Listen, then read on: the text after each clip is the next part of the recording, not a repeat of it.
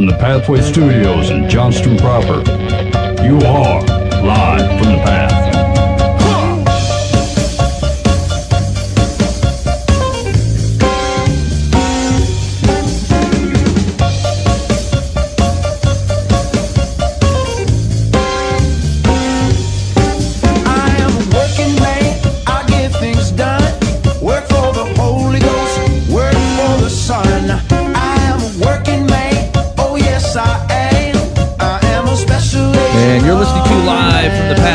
The Pathway Studios here in Johnston proper. We've been listening to that thing for years. I still don't have a clue any of the words. I just sit there and listen to it. And I go, yeah, yeah. I just know I am a working man. Oh, yes, I am. That's, I'm a special agent of the Lamb. I didn't even go that far. I, I yeah. know the working man. I go, yeah, that's me. Yeah. Says, I'm going to wear something, then I'm going to wear your robe. Like, hey, man, only in a Jesus culture can you get away saying something. I'm going to wear your robe, because it's not cool in any other place. Like, you can't, like, walk up in a hotel and say that. Even though they're giving it to you, it's still creepy. You can't walk up to a friend or relative, I'm going to wear your robe. Yeah. Playboy Mansion, no, don't touch my robe. Probably. It's like, no, that's my robe. That's not the same. Yeah, right, that's my robe. You don't touch it. Yeah. If it's monogrammed and it isn't your name. Yeah, yeah, yeah he did. I was thinking. Sometime within the last hundred years? I mean, I didn't put it in my calendar or anything. Yeah, yeah, exactly. I, I don't I celebrate that anniversary. Yeah.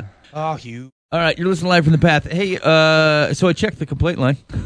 Oh, yes. buddy. Uh, with no responses. Oh, no. uh, come on, guys. Off the hook. I, so here's, I just... We gave you free reign to complain about all the tomfoolery that... There's no... Th- there's, no one's listening. That's got to be the problem. I understand that, but, like, I can a boy can dream. There's there's no way that someone listened to the show and said, I don't have any complaints. Yeah, you would have to listen to the show to complain about said. I mean, people keep subscribing. You think someone's listening? No, that's true. We uh, right, we got our, we just... our our thousandth subscriber on yeah. YouTube. Yeah, yeah, that's I a mean, big deal. Thanks have... to the thousand of you that don't complain with it, to it. we should we should like throw a party. I didn't...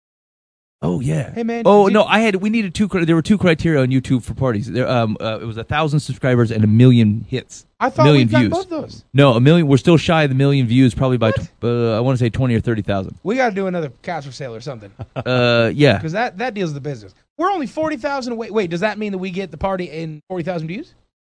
Uh, yeah, yeah, yeah. As soon as we cross the million threshold, then we'll put a shindig together. I'll bring cheese and crackers. There, and Dave. That was the stipulation. Like that was our stipulation. That was YouTube. That was my stipulation. Oh, okay, okay. Yeah. I thought you were saying like YouTube will throw us a party. I was no, thinking that was kind of cool. No, they sent us an email.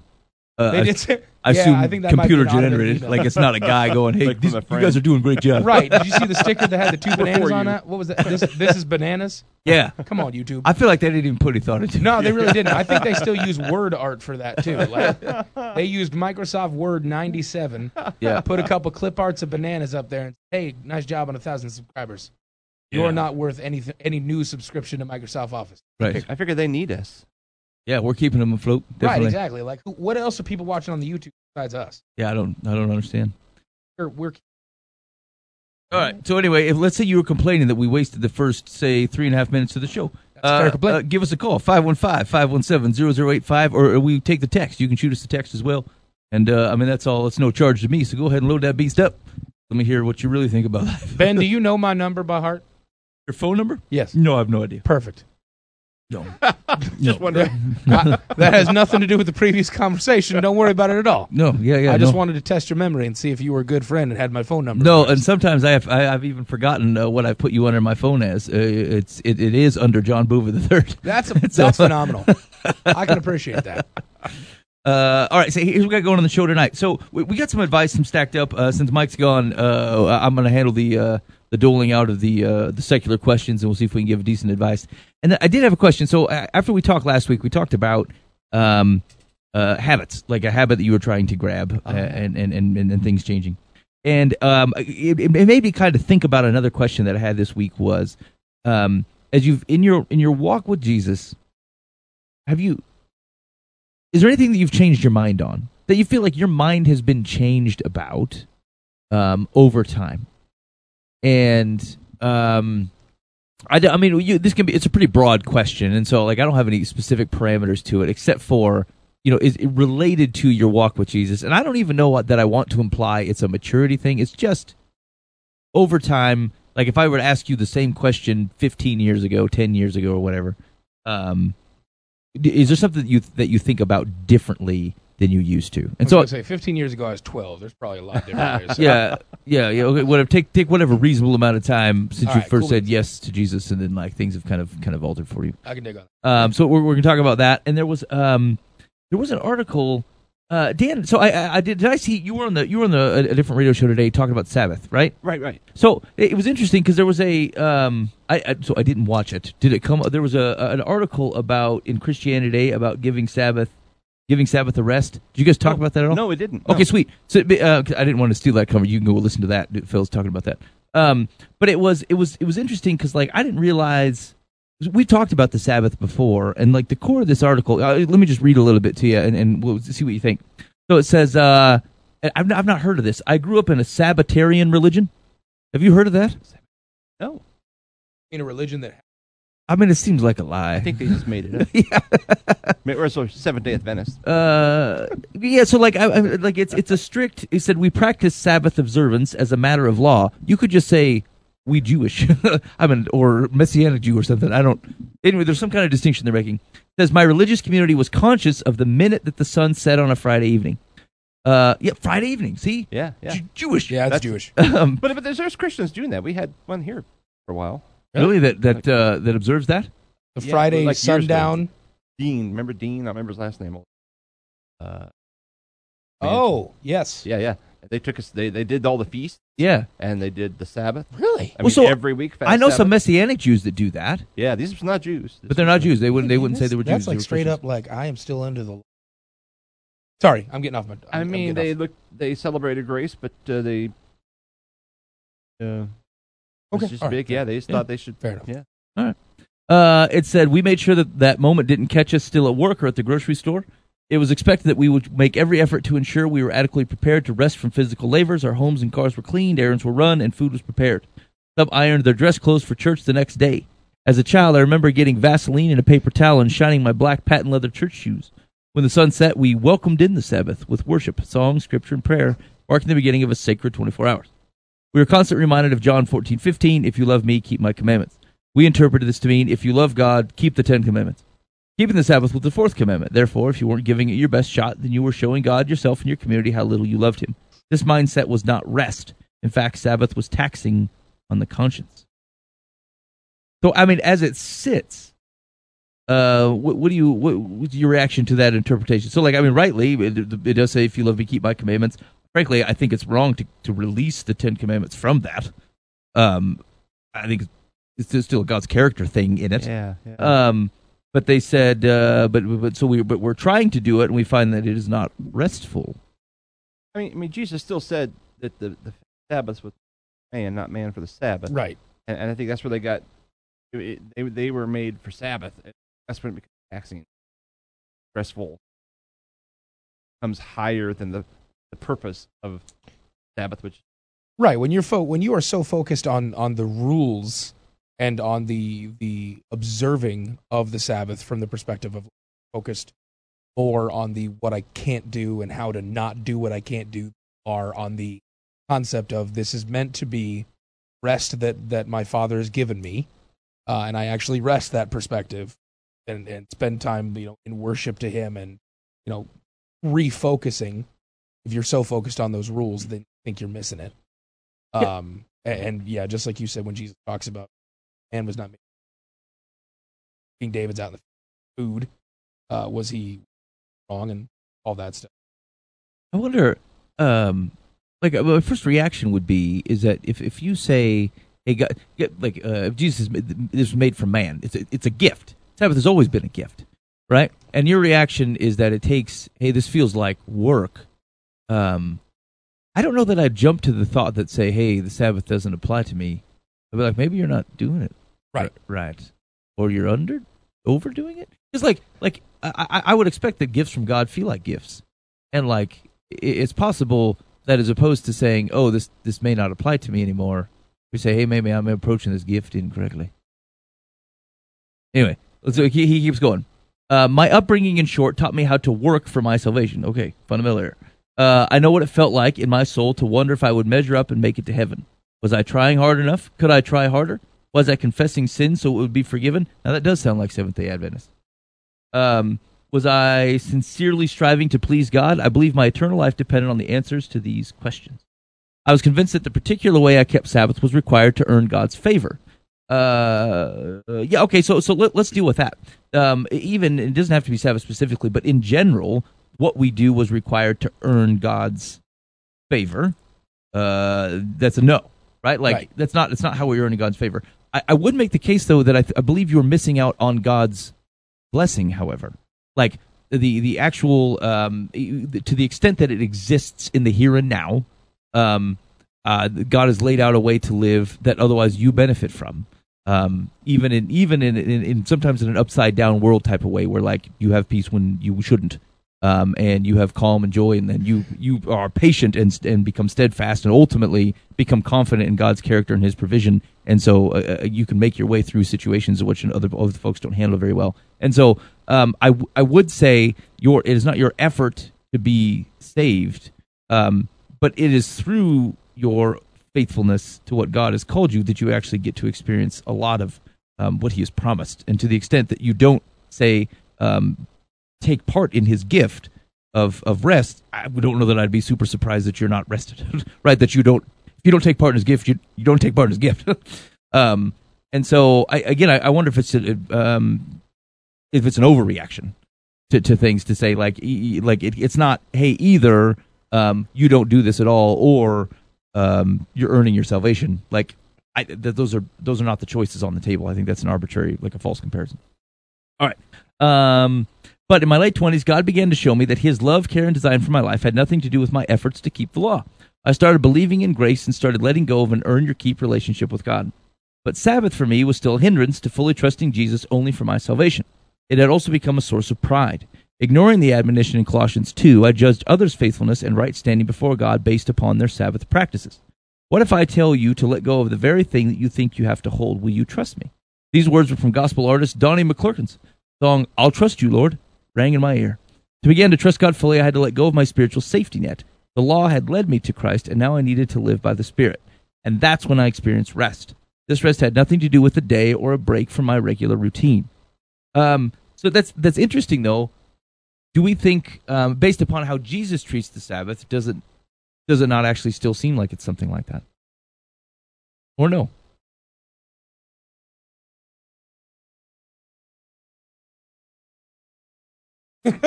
Right? Is is is, is it, does Jesus? Let me ask you, the question is: does Jesus treat Sabbath like it's some sort of like like it's a mindset? Yeah, yeah, like a mindset, not not a, not a list of rules. And and uh, my mind was was. Just did a big study on on, on birth of the Pharisees, mm-hmm. and, and you know how they, they came up with all these. You know, they had um, one hundred twenty-one rules surrounding that particular law of Sabbath. Mm-hmm. You know, there was one law, oral traditions of one thousand five hundred twenty-one yep. rules how not to break the Sabbath. Yep. You know, they, that was more work not breaking it than than you know. Sure. Yeah. Yeah. Yeah. Uh, and is that what you're saying? But Jesus is just kind of like, yeah, we're going to go ahead and eat.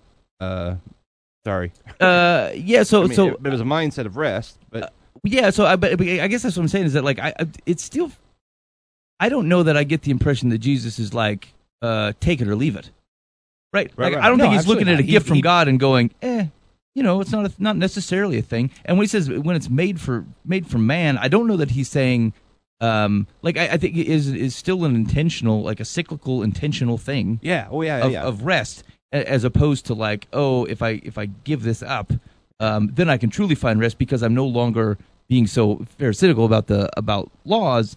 Um, like I, I think we, we run risk when, when we, the way that we look at law or the the, the way that the Old Testament law functioned. If you bundle it all up, um, and I say I, I I chuck it all because I don't get to heaven, I'm not saved with that. Um, I because that's true. But I, I don't know that that implicitly ex- describes that th- these aren't still things of which I are reveal God's character and are appropriate ways to live, right? Reflect what our here and now looks like. And so and so maybe the, the reaction I'm having to this is to say, hey, I know they're convinced that um, we're bound to set aside a day of rest. It's like, I don't, I don't, I don't, I mean, I think you can't, you don't have to do that. And that doesn't mean that you're not saved. But I, I would say that I feel like you might still be missing out. Yeah, I think, I, I think it's okay to hold the fact that, you know, Christ came to fulfill the law, and that's an important thing, and that is part of it. Sabbath is. But that doesn't mean that we don't still fall, we don't still uphold the tenets, uphold the tenets within a relationship with Christ, so that we understand that this does uh, show us the nature of God. The, the law is is something that does show us who God is and his character, and it explains a lot of what he looks in his people, in his kingdom. And I think this is a big part of that. It's understanding that, you know, if if we are so focused on on the hustle and bustle and world, uh, things of this world, and we don't ever take time to rest and look at it to recenter to where God is, which is the more important part. Um, you know, I think that that's that's where we run that risk. Is is we may not be under the law still. The law may be fulfilled, and Sabbath being part of that, but that doesn't mean that we don't still uphold the concept that God does want us to rest from things that happen here, centered in prayer and education and focus. And I think that that was one of the biggest things that I, at least I've taken from, is the heart of what that Sabbath was about, was rest from worldly things and making certain that not only it's not like we we push our relationship with God weak, but it's it's a point of re- and it's yeah, a point it's of a re- reboot day. Exactly, yeah, it's, it's a point uh, of realigning our our week to be starting off fresh, ending ending with Christ, ending with God, and and starting with God at the time.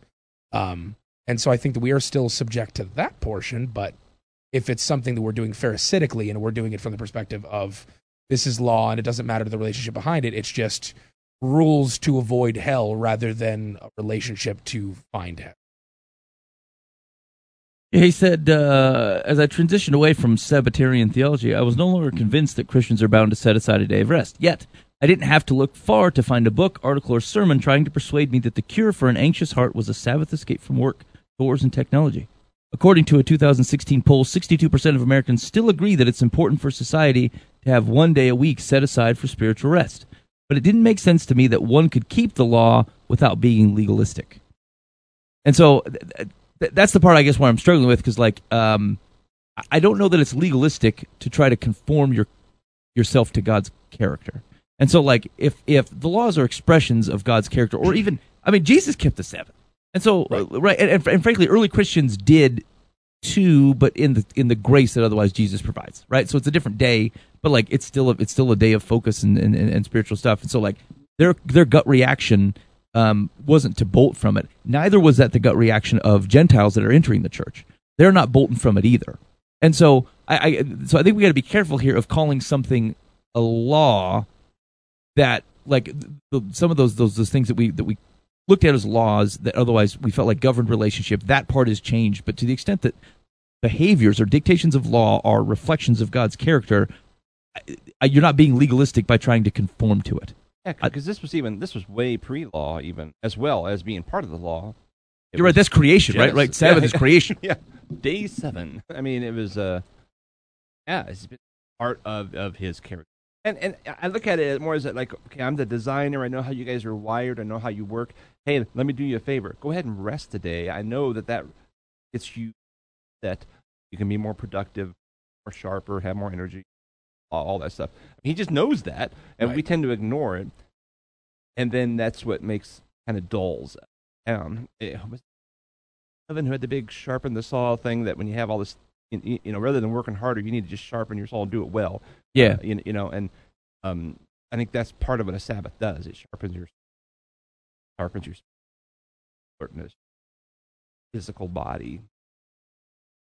So he says, uh, there's an answer to this. So there are four major views on Sabbath. Three of those views, we see Sabbath as a function of time by ascribing biblical meaning to Saturday or Sunday, or simply emphasizing the principle of resting from work on a weekly basis.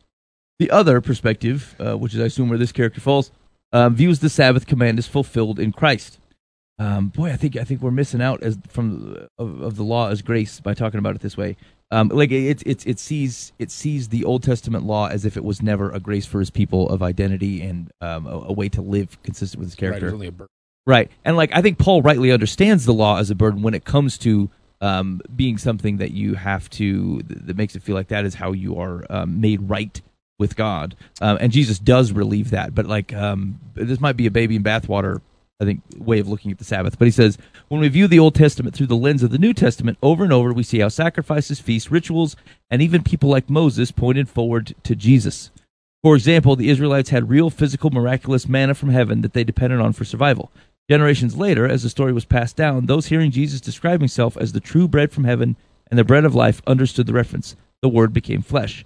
The Sabbath is no exception to this pattern.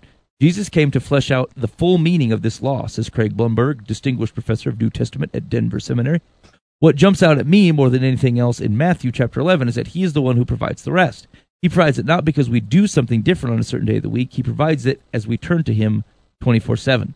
The idea of Sabbath-like rest through faith in Jesus describes, described in Hebrews three and four, and the rest in Jesus that the Old Testament Sabbath foreshadowed, mentioned in Colossians two, resonates with me. For more than thirty years, my week was bookended by the Sabbath, in quotes.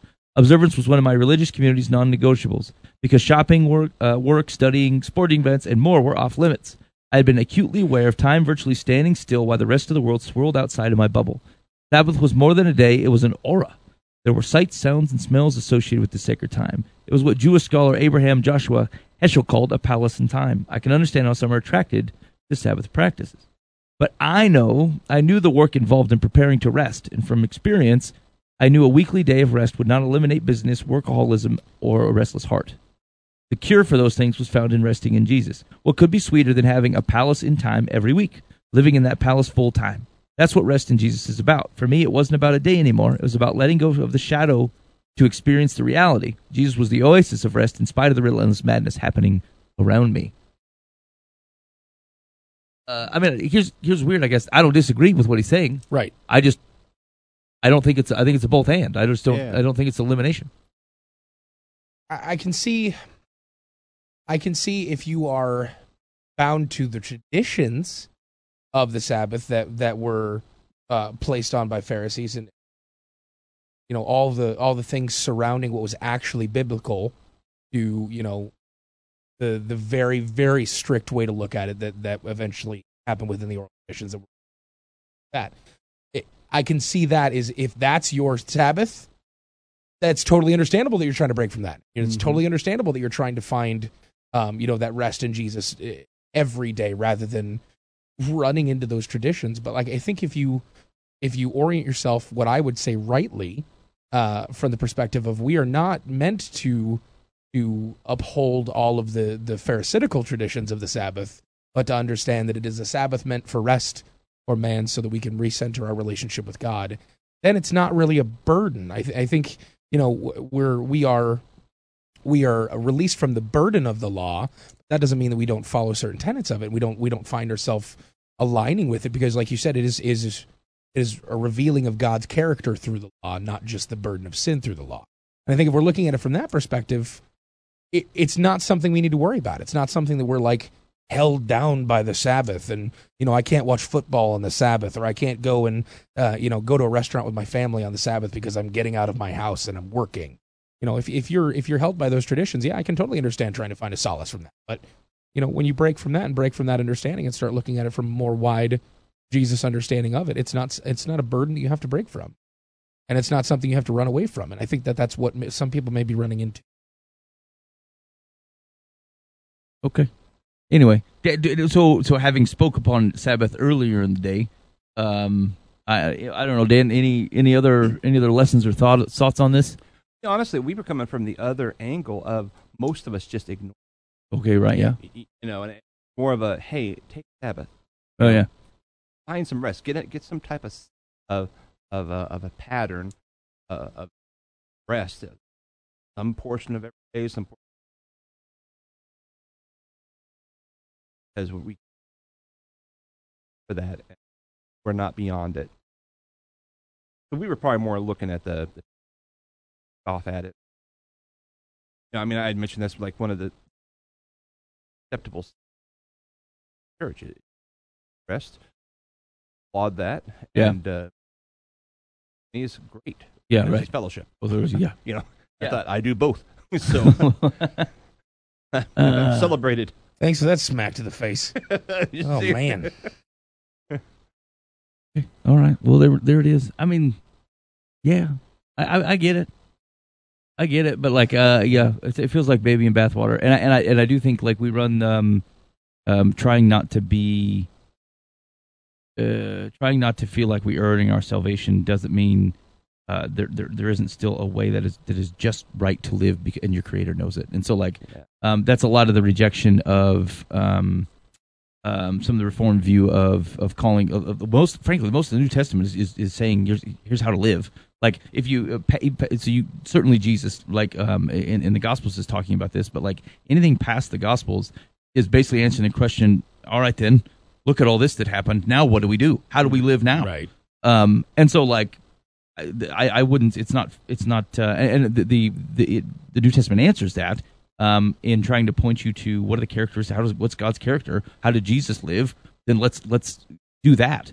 Um, and like it, to miss that, like when we say that the law was fulfilled in Jesus, it's because Jesus becomes it. Like his life becomes the new law, of which then we, you know. Um, and then we rely on to keep us in right relationship with God because of what he's done. But then we also rely on as an example of what it looks like to live faithfully um, to God's character on the earth. And so um, I, I think we have to be careful about throwing things around and be like, hey, we're we're being legalistic about trying to be like Jesus. Um, I mean, technically, yeah, that's true. Uh, if Jesus is the new law, then yeah, I'm being a legalist and saying I want to be that way. Right. But you've tried to use that negatively, and I reject the negativity around it. I, I want to be that, that way because it's right, because it's right and good. Uh, and it does good things in the world, and it helps me be part of good things that God is doing in the world. And so, um, it's uh, not don't don't throw baby out with the bathwater here. There's a reason the New Testament spends a lot of time on well, how then should we live, because um, it actually cares. It cares about how you live.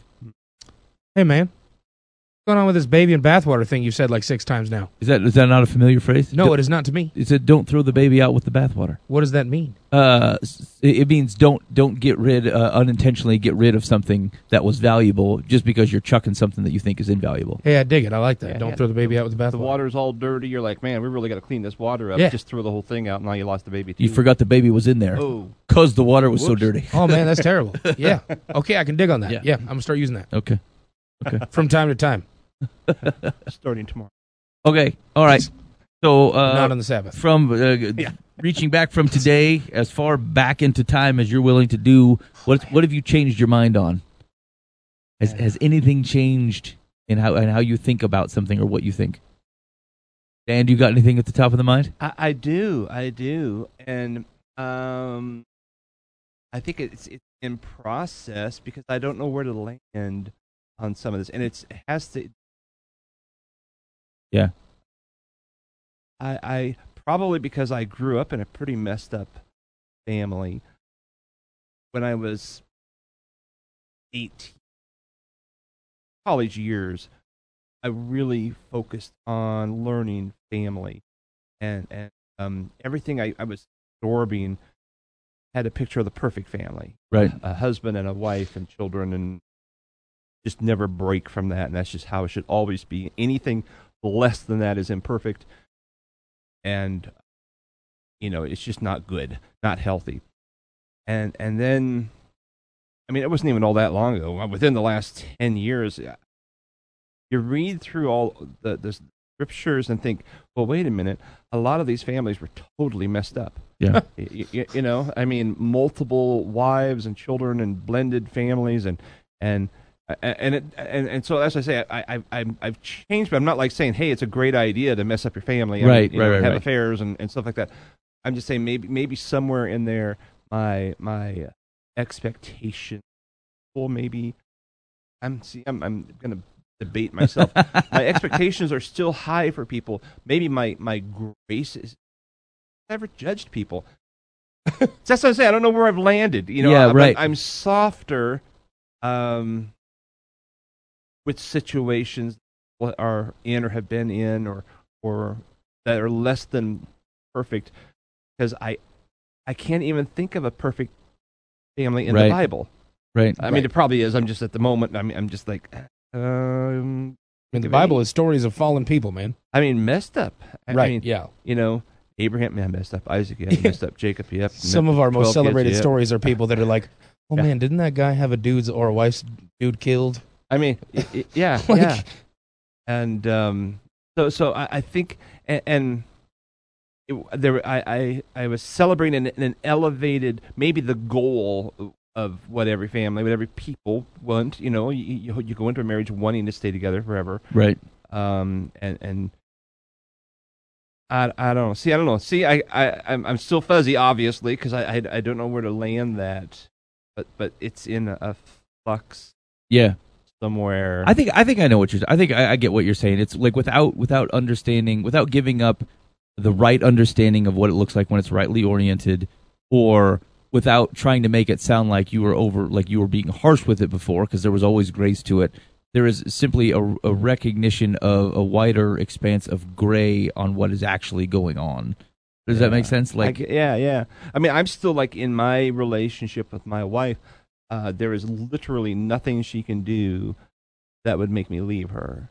You know, I, it might be really hard to forgive her, or it might yeah. be really challenging. If, I mean, but I would, I would have to. In in my understanding of God, my God's heart is for my heart to be soft toward her. Yep. Uh, even if she like completely uh, does terrible things. Yep. I mean, I'm not, I'm not talking about physically abusive, but I mean like cheats on me or whatever. Whatever. Yeah. You know, we we we. Figure out how to work that out, and I yep. would forgive her and move forward or something. Um, but then we have that trust, so like I, you know, I don't see that happening. But um, that's where I am. Yeah. But I don't judge someone who's in a similar situation and then says, "Oh, that's the excuse I'm with." We're yeah, right. Let him go. That's usually the situation. They're like, "Phew, I'm sure glad they had the affair because I was trying to get rid of the turd." Uh-huh. And I, I've man, I can't believe how many times I've had that conversation. I'm like, I don't think you get the heart, right? You know, of, of, right. of what Scripture's saying there. That's right. Uh, that is that is a legalist understanding. That is not really the yeah, core yeah, yeah. of what yeah, God's you're not character to high stuff. Five that your husband had an affair because you were fi- you finally have a godly reason to leave him. Right. Um, anyway, yeah. Somewhere in that mess, it, it is a, a slightly different perspective. Anyway. Okay. Okay. Move. I've been sitting here thinking on it because there are two things that keep kind of pile driving in my prevalent would uh, understanding evangelism. Uh, so when, you know, I first started, I mean, I've been in the church for, for a long time, kid, but, you know, I remember going through classes when I was a kid on evangelism that was involving, I don't know if you guys know about the million dollar bill, um, but it's, it's a million dollar bill that you would leave, uh, with, uh, like a waitress or a waiter, um, as a tip. And, uh, it had scripture on the back of it. And so, like, it's a million-dollar bill, and so it catches somebody's eye. And then you, like, look at it, and it's got it's a bunch of scripture, great. And it's like, oh, man, like, that's really cool. Like, that's a funny way to bring Jesus into somebody's life and stuff like that. And I remember evangelism, that was the extent of it, was how do I trick someone into reading the Bible, and when they read the Bible, the transformative property of God will show up, which that's it, it certainly exists. Transformative property of the of, of the Spirit is, is a real thing. The Bible is the living Word of God, and I believe in it from that perspective. But it kind of takes a lot of the work out for it for me, because all I have to do then is leave behind a piece of paper um, rather than do actual work. And and there's really nothing biblical for that that says uh, uh, go forth and, and, and leave pieces of paper in your wake um, that have uh, have verses about me that not really explain anything. And so my my thoughts have morphed and evolved and matured, if you will, from that hands-off way of evangelism that's like a, oh, I gotcha moment to, well, no, it, it doesn't happen in that moment. It's building relationships with people. And it's also making yourself in a place where you are are walking in faith and walking in the light of Christ, and people then see you and see your life, and it, it becomes impossible for them not to notice the transformative po- property of Christ through that. You know, rather than leaving behind a piece of paper that's a million-dollar bill that somebody goes, oh, that's kind of crazy. We've never seen that before. And then they read John three sixteen to, um, I'm going to live my life in a Christ-centered way so that when people see me on a daily basis, or even see me go through trials, or see me interacting with, with my brothers and sisters, or, you know, a non-believer, they, they no- take notice of Christ in my life, and they see the light of Jesus through my actions and my living, rather than uh, things like leaving behind a piece of paper. And so it really kind of took evangelism from that perspective of, oh, I can make this happen in somebody else's life without putting any real work in on my own, to, no, if I want to be a good evangelist and be good about, you know, going and, and, and showing people the life of Christ, and or excuse me, the light of Christ and and the power of God, I need to, to show it through my own life, not just through even intentional acts like doing things like that, like showing up to a soup kitchen You know, are you really showing the light of Christ by showing up and ladling in some soup into a bowl? Or are you showing the light of Christ by being that light in the world and then starting and building relationships with people? You know, there's biblical precedence for running into a guy.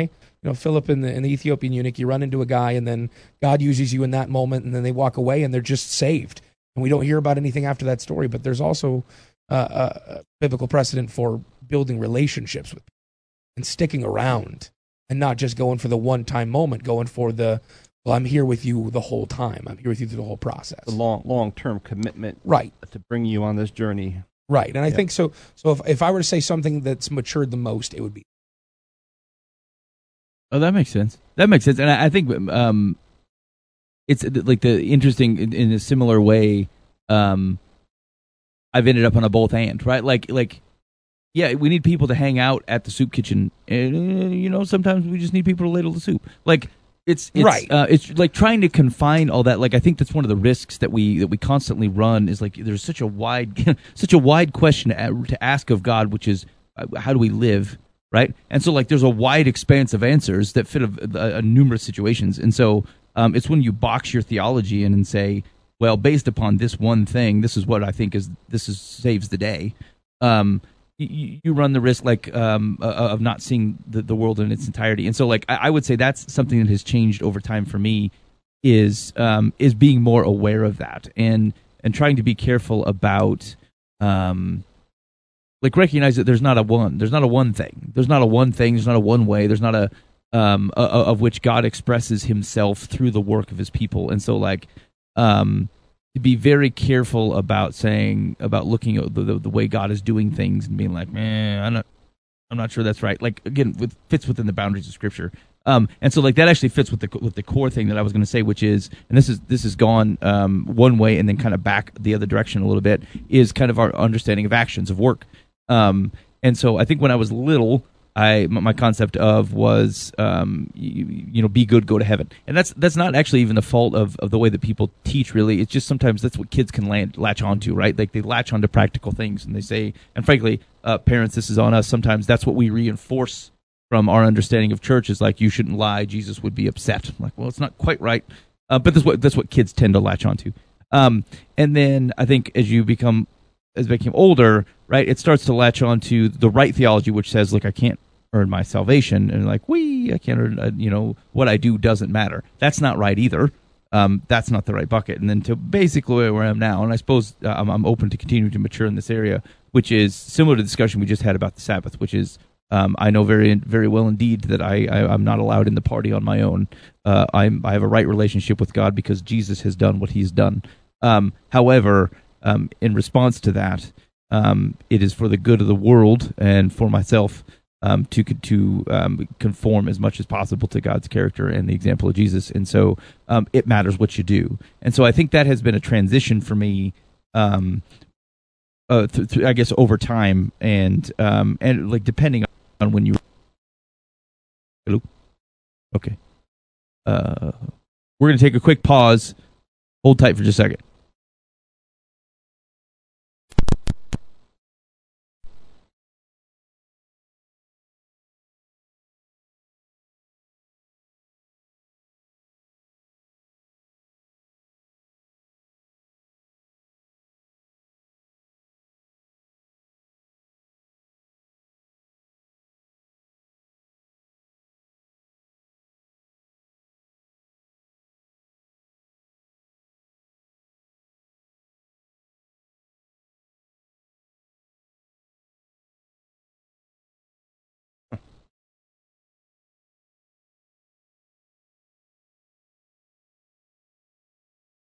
Okay, welcome back. Sorry about that. Um, yeah, anyway, that, that might have, perhaps that's the Lord saying you babble on about that too often.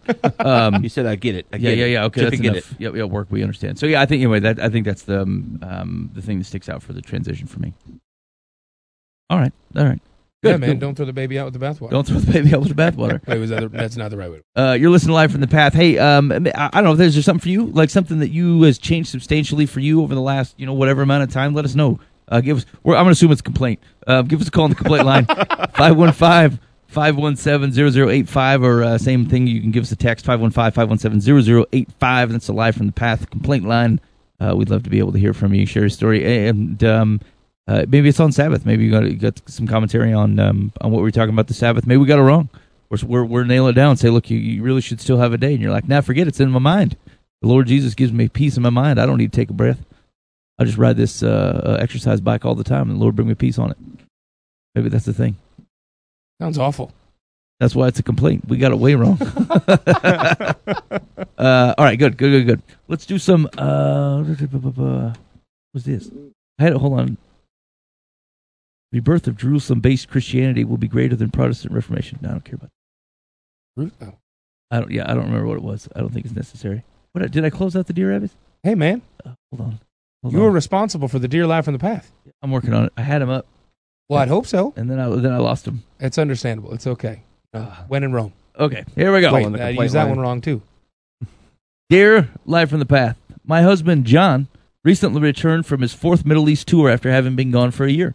As soon as he got back, his mother invited him and his two sisters on a vacation cruise for a week. He said yes, and they'll be leaving in a couple of weeks. The downside is no spouses allowed.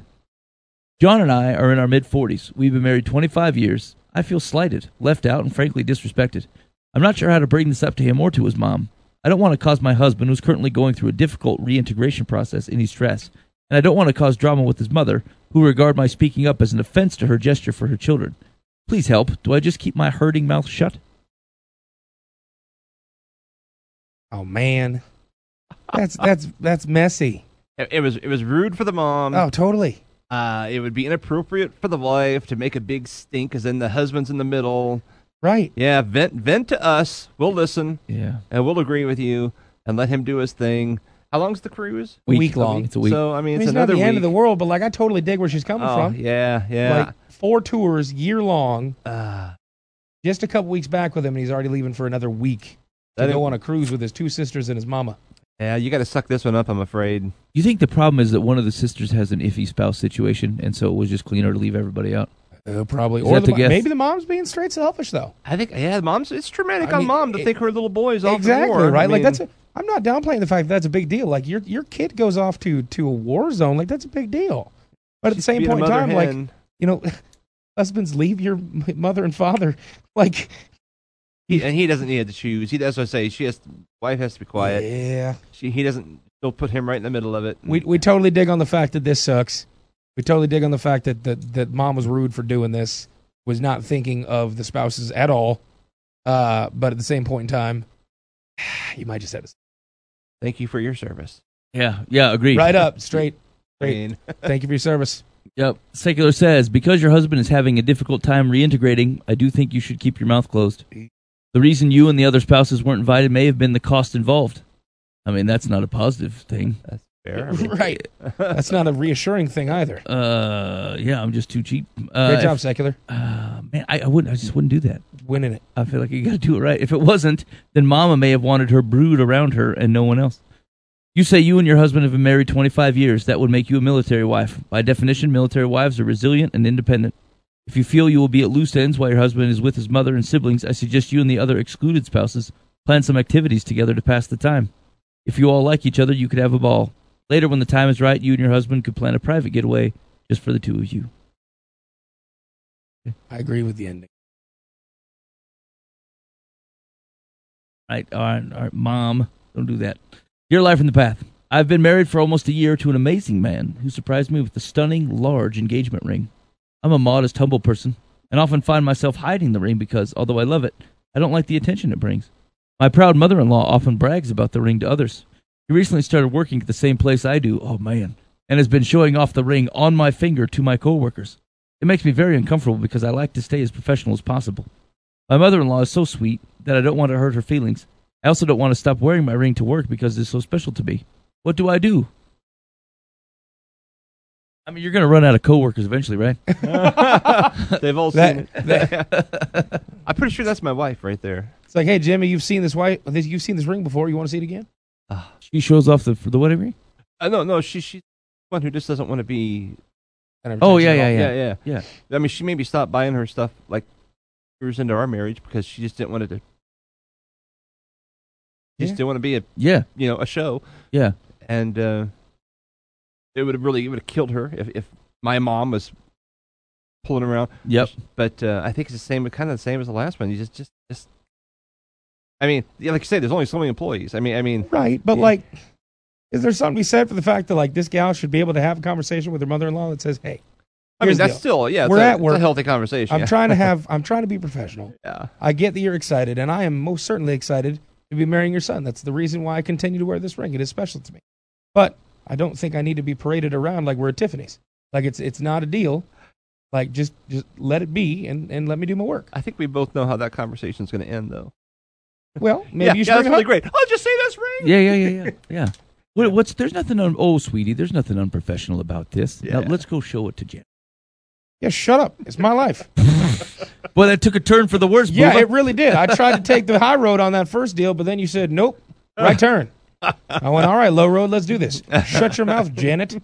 Yeah, I mean, I, I think it's, I, I think, frankly, I would be clear that it's a that it's just something that makes me uncomfortable. I, you know, like if you try to make a, like a case on any other grounds, you can just flat out agree, disagree with what's professional, what's not professional, right? Whether everybody else cares or whether they don't care, right? You can try those grounds. If you say, look, it just makes me a little uncomfortable. Um, do you mind if we not if we not point it out? Um, and then I, I would hope that she would respect that. Uh, she's not. Dan says it's not going to happen. She's not going to, but I think it, it might be it might be more comforting for this gal to at least have the conversation. Yeah, because then I, you can bring hubby, hubby into it, and be like, "Hey, Gerald, I talked to your overbearing mother, and I told her to stop showing showboating me around like I'm some show horse. Yeah, and she's not respected." Yeah, I mean, I mean, Dan's probably right here. Uh, mother-in-law is going to do what mother-in-law is going to do. But she worked in the same place. That's a bummer. Turned out poor. Yeah, I'd probably find gainful employment somewhere else. I mean, she seems to like her, though. She said she's sweet. Yeah, well, yeah. There's nothing you know, wrong being sweet. She's proud. I mean, here's the she's proud. She's proud of the of, of the of her son. She's yeah. she's proud of the girl. I don't think there's anything nefarious coming from the mother-in-law. No, no, but, no. no. Personality thing. And here's here's the thing. Most people recognize that. They're not foolish, yeah, yeah. right? They can tell when you're uncomfortable and that you're not like you're not parading it around. And like we just we have grace for mom-in-law. Secular says it's a little late to do anything now because most of your coworkers have probably seen your ring. That's what I'm saying. Nice. What you should foreshadowing. Have, what you should have done um, when your mother-in-law first drew attention to it was take her aside and ask her privately to stop because you are a humble person and also concerned it might incite jealousy. That's that's always the good deal. Hey, mother-in-law, I'm a very humble person. Yeah. Unlike yourself. I'm modest and humble, unlike you, who are like Rue from The Golden Girls. And uh, I, I think we need to realize that there's a bit of a personality. Stop stop showboating me. Uh, what's, oh, what's, the, what's this? What's this one here? I don't know. You're, you're the one. Dear Live From The Path. Ooh. Is there such a thing as love at first sight? Oh. That's it. That's it? Yeah. Ooh. According to the Beatles, they're certain that it happens all the time. Hey, oh! Was that clever for eleven o'clock on a Monday? Yes, it was. Uh, love at first sight? I certainly understand infatuation at first sight and like at first sight, but I feel like love actually has the connotation of time. In it. I was going to go for lust. Yeah, lust? Yeah. Yeah. It's like, hey, you, by me, definition, I'd like lust. to love yeah. you. I mean, you know. Hey, I say the love word around you so that you would allow me to make these lustful acts happen. Yeah, yeah, that's true. Yeah, I, I, I think if you're, if you're, I can understand having feelings undefined at first sight and then wanting to pursue said feelings into a relationship to, to blossom into love, yes.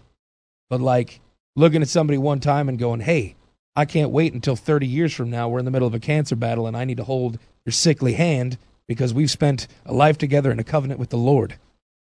Uh, can I see that? No. He's asking a little much, yeah. Right, exactly.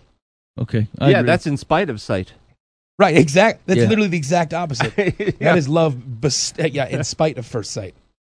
Uh, secular agrees. Says there is such a thing as strong mutual attraction at first sight, but love doesn't happen in an instant. Love requires actually getting to know someone. That's true. Uh, I've seen those uh, the dating shows where you're the fiance for ninety days and then you get married. And they're right. That time is valuable. Then you can have a forever relationship. we, we were, I was I was at my at my parents' house last night and like uh, there were commercials for that on. I'm like, good night. Really? ninety days? ninety day, ninety day fiance. I've currently been with my girlfriend for two months. Yeah. That means in thirty days I got to be ready to yeah. to, to wife up. You could be, yeah. Uh-uh. And I was, I've been best friends with her for seven years prior to that, and I'm still not there. No. You, you better have an impressive engagement ring. Yeah. Right? That yeah. could be a shower. That my mother-in-law is going to show around at. Yeah. Look at that. Would you look at that? Okay. Okay. We got, hold on. We got time for one more. Uh, no. What it's, oh, it's, you already read second. Man. I, I, I just, I, I think about like the, like the place someone has to be. To, to write in to Dear Live from the Path and ask about love at first sight. Like, that's more interesting to me than the answer itself. Yeah, yeah, yeah. True. Yeah, what uh, made them right, say sorry. that?